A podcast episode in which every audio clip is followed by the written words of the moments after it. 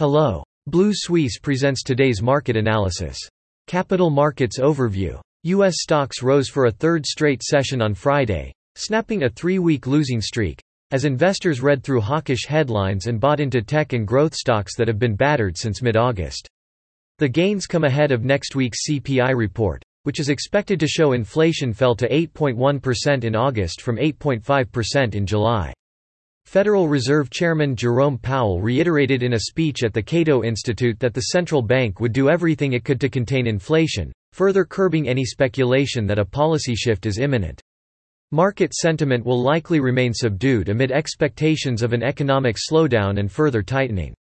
DocuSign Inc., which rose more than 10% after reporting quarterly results on the corporate front, surprised investors while offering strong guidance. The Dow rose 377 points, the S&P 500 gained 1.5%, and the Nasdaq gained 2.1%. For the week, the Dow is up nearly 3%, while the S&P and Nasdaq are up about 4%.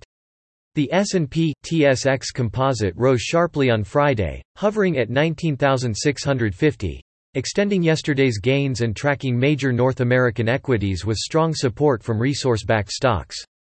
The energy and materials sectors benefited from a rebound in crude oil and gold prices, trading more than 3% higher. Meanwhile, particularly sensitive to borrowing costs, tech stocks rose sharply as labor market data undermined the case for the Bank of Canada to keep raising interest rates sharply. The domestic unemployment rate was 5.4% in August, up from a record low of 4.9% in the previous month and largely below expectations of 5%.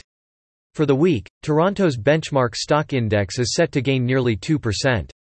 The MOEX Russia index rose 1.5% to close at 2,430 on Friday, halting a three-session decline after the Moscow Bourse on Monday updated a list of stocks that foreign investors are prohibited from selling after returning to the Russian stock market. That's all for today. You can read more on our website at bluesuisse.com.